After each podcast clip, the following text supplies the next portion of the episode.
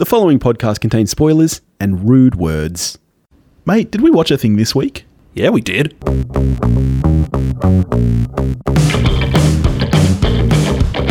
Welcome to the podcast. Thank you very much for joining us here at We Watched A Thing. We're surprised and thrilled that you do. And as usual, it's great to be here with Billy. Oh, it is great. It's a beautiful day, buddy. It is a beautiful... It's, no, it's not. It's great to be here in it's the neighbourhood with you. Really hot. It is hot. It is hot. And it's smoky again. The, the smoke came back. back in full force. Mm. It's always been hot. But what are we talking about today? We'll be talking about... Um, new film from Marielle Heller, A Beautiful Day in the Neighbourhood. It's a two thousand nineteen American drama film, uh, as you said, directed by Marielle Heller and written by Micah Fitzerman-Blue and Noah Harpster. It's inspired by a nineteen ninety-eight Esquire article about Mister Rogers, and it stars Tom Hanks, Matthew Rhys, Susan Kelechi Watson, and Chris Cooper. What's it about, Toph? It's about... Uh, the relationship that a real-life journalist, but with a different name in the movie for reasons, has to a work assignment, one Mister Fred Rogers. Shall we jump into it then? Let's do it. When did you see the movie? Last night. Last night. So it's fresh in your mind. It is quite fresh. As mentioned on the podcast a few weeks ago, I got to a very early advanced screening, so it's been a good, oh, geez, three weeks for me, so I'm hoping my notes are decent enough.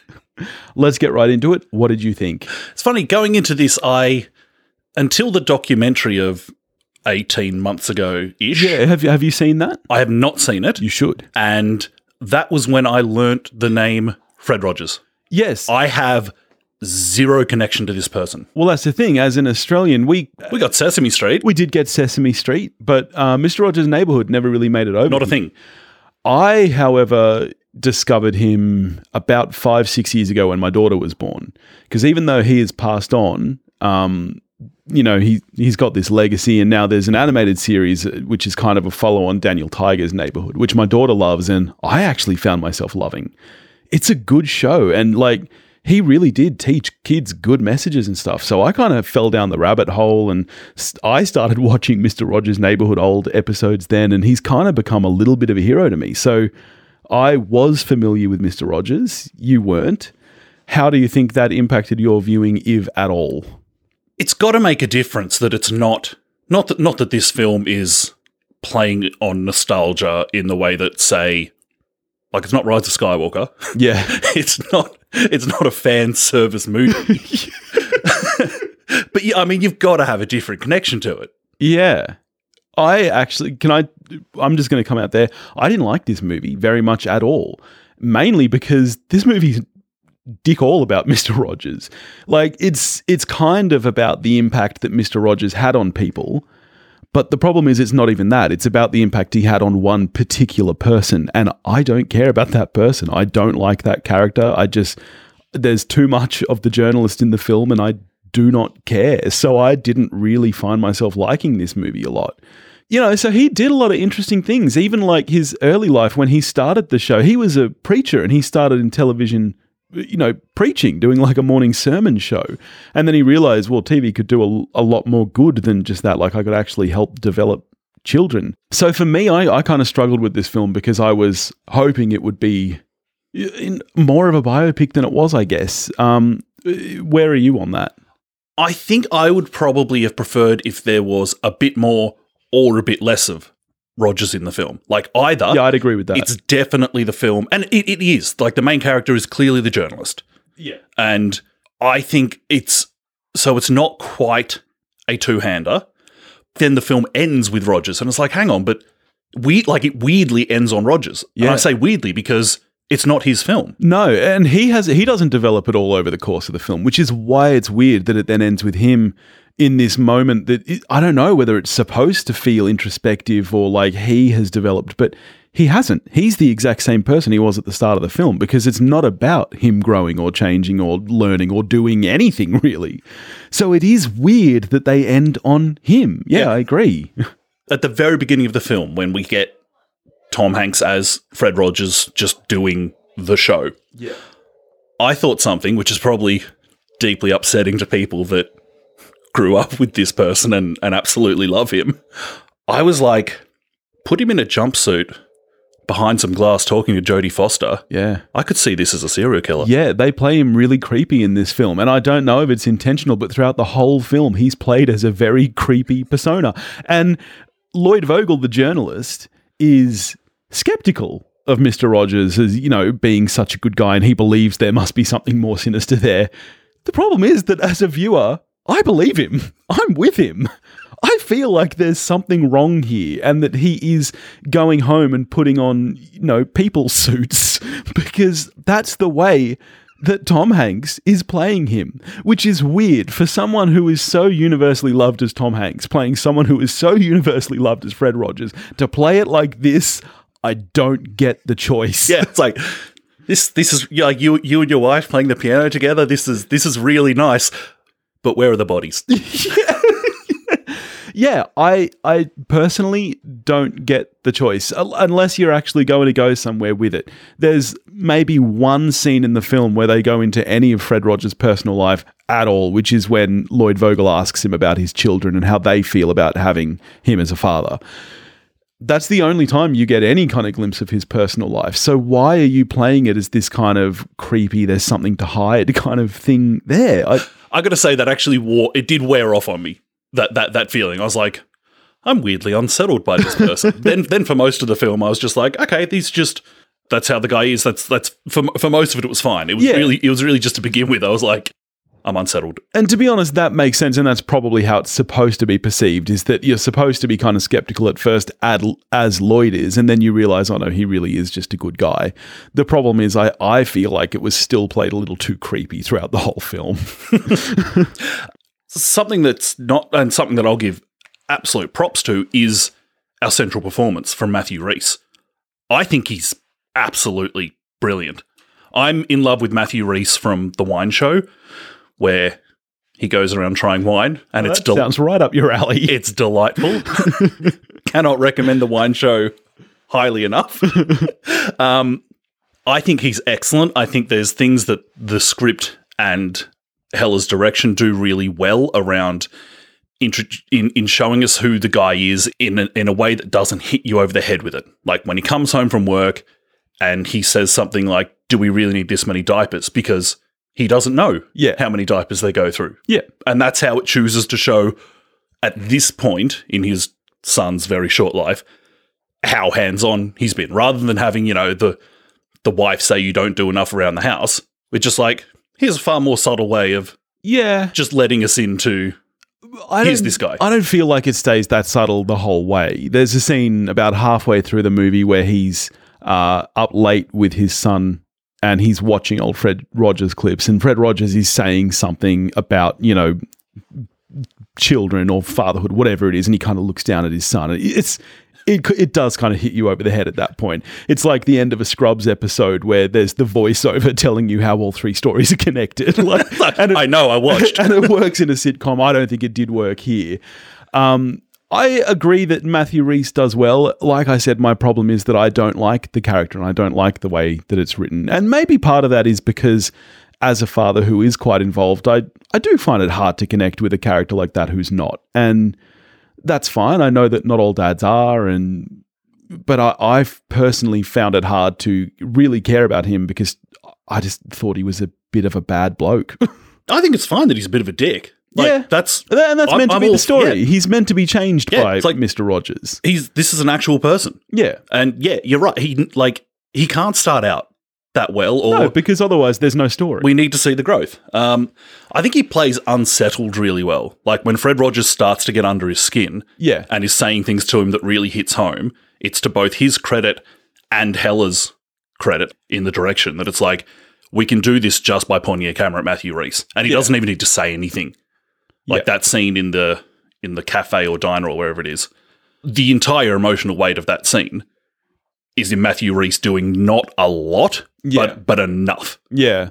I thought Chris Cooper was really good as well in the supporting cast. I'm a big Chris Cooper fan. Cooper I think plays a dick so well. He really does. He does. And I think his character, I think even more than Matthew Rhys's character, I do think you can actually see a little bit more growth there. And I think his story rang a bit more true to me, that kind of father seeking forgiveness rather than actually fully turning his life around. It's, I don't know, does that make sense? Mm-hmm. Um, so you brought up Heller a couple of times. Correct me if I'm wrong, her previous film was Can You Ever Forgive Me? Which you saw and loved? You really liked, yeah. Okay, yeah. I, I haven't seen, I don't think I've seen a Heller film prior to this. I thought the direction was good, and I thought there was some nice, I liked the transitions with the little model cities, harking back to his show. Um, I, to some extent, didn't really care because the, I don't know, the cities aren't as much of a character in the film as as they can be in other films. So, it, it was a bit of a weird choice to me. I didn't like the cinematography and the lighting. How were you on that? I really liked the lighting. Interesting. I found it very um, digital. I found the lighting very flat.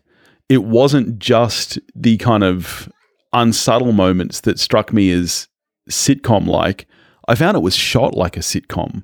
It it felt like that to me. It, it didn't feel uh, very cinematic or dramatic. It was very flat, very bright and colourful. And, and I get part of that is probably, you know, because of what the subject matter is. And I actually, what I did like is the moments where we were seeing Mister Rogers' show and it was four three and they'd recreated the set very well. But the rest of the film, I thought, carried that look too much as well. And for me, I really, really didn't like it. It it, it made the whole movie have less dramatic weight to me, I think. Okay, well, we are way off here. Yeah, no, so I should tell me. I really like the fact that a lot of the time there's no use of a fill light.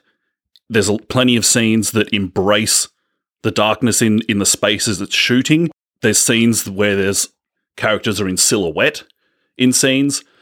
So, when you say sitcom-y, I, yeah, we're way off. Yeah, wow. That's way off. That's really interesting. That's really interesting. Yeah. And, and particularly with that, the use of negative space and dark patches in, in shots in a lot of the interiors, I really like the fact that that's in such stark contrast to the heavily front-lit nature of the set.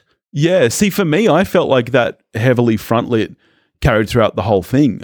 I can't picture a lot of darkness in this movie. So, may- maybe I need a rewatch may- because to me, I- I'm picturing it all and it's very bright, very colourful, very flat.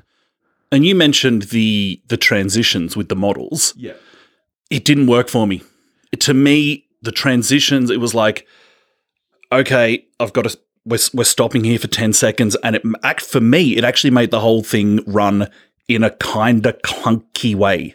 Well, that's fair. I felt the movie was clunky as well, but I, I don't blame the models for that. I liked the way that they tied into. For me, that was more of a transition between Roger's world and Matthew Rhys's world. But as you say, perhaps the problem with that is that the balance was wrong. And if there had been less Mister Rogers, you wouldn't need those transitions anyway. And if there was more, then it would just be a Mister Rogers film and you wouldn't need those transitions anyway either. So, one thing I do like about the choice of. This is like, I didn't particularly like Spielberg's Lincoln, but I like the fact that I like it when films don't try and do the whole arc because it's a that's a lot mm. for two hours. Yeah. That's a lot. I far prefer it in general when they pick a slice. Yeah, like, like a week we'll or tell two. This story as they did in Lincoln. Yeah. And as this is, it's like, okay, here's a slice at this person and everything we get from this point in time. Yeah. That's actually what You'll we need to get tell a sense of this person's who, who life. This person is. So, I like that choice, but then oddly, of course, it's not a Fred Rogers movie. Yeah. Yeah. yeah. So, it's like, okay, do I like this choice about Lloyd Vogel, who's not actually Lloyd Vogel? I can't remember the guy's actual name. Tom yeah, someone? I forget his name as well. It's a, it is a weird choice to change his name, but you know it what? It is I, odd because did they you have- read the article? No. I went back and, and read it's not the like article. They've made a secret about who this person is. So, the name change I do find weird. I do wonder if it's because it is extremely loosely based. Extremely loosely. From what I could tell reading the article, like there are moments, you know, like Mister Rogers taking a picture of him to show his wife because he takes a picture of everyone he meets. You know, there's things like that. And the bodies. From what I can tell, though, Lloyd Vogel wasn't, he didn't have a new baby. He wasn't in a bad relationship with his father who was dying. Like all that was okay. fabricated from what I can tell, which is why I wonder if that's why they changed the name so that it's it's clear that it's loosely based. Um, what I did really like and probably what I liked most of all in the film was the score. And a lot of it is based on Mister Rogers' music because he was a great musician and songwriter. Like he, he wrote a, like all the music for his show. And a lot of that carried through in the score, but quite subtly. And I really, really enjoyed the score for the film. I thought it was really strong. I went to say I really didn't like the score that much and then realised I'm thinking about the movie I watched this morning. Oh, really? Because I know what movie you watched this morning. Not that, and not that I didn't like the music. I didn't particularly like the pairing of the music and, wow. and the film. Wow. But that's for a later that, episode. Yeah, that's a conversation that will happen later this month. But I can't believe that. Wow. Okay. Anyway, back to this movie. I think a strength of the movie is presenting, like, the supporting cast. I just very much buy them as humans. Yeah. Like the the sister and brother-in-law. I'm like, yeah, I think I, I, I know them. And my dad doesn't get drunk and abusive at weddings. Just want to be clear on that. But looking, but watching those scenes with his dad, I was like, ah, oh, yep. Yeah. I know that dad. It's not my dad, but I know that dad. Yeah. Um, I just, a lot of the people in the film, I think, were were casted well. They were acted well. I was like, I do buy that I'm watching actual humans here. Yeah, that's funny. I think the cast was strong, but for me, I think the writing was really flat. I don't think there was a lot of well-written dialogue in the film. For me, if this film wasn't a prestige subject matter, if it wasn't a biopic of Fred Rogers, if it didn't have Tom Hanks in it, this film would get zero recognition. This would be considered a fairly stock straight to D V D release if it wasn't the subject matter it is.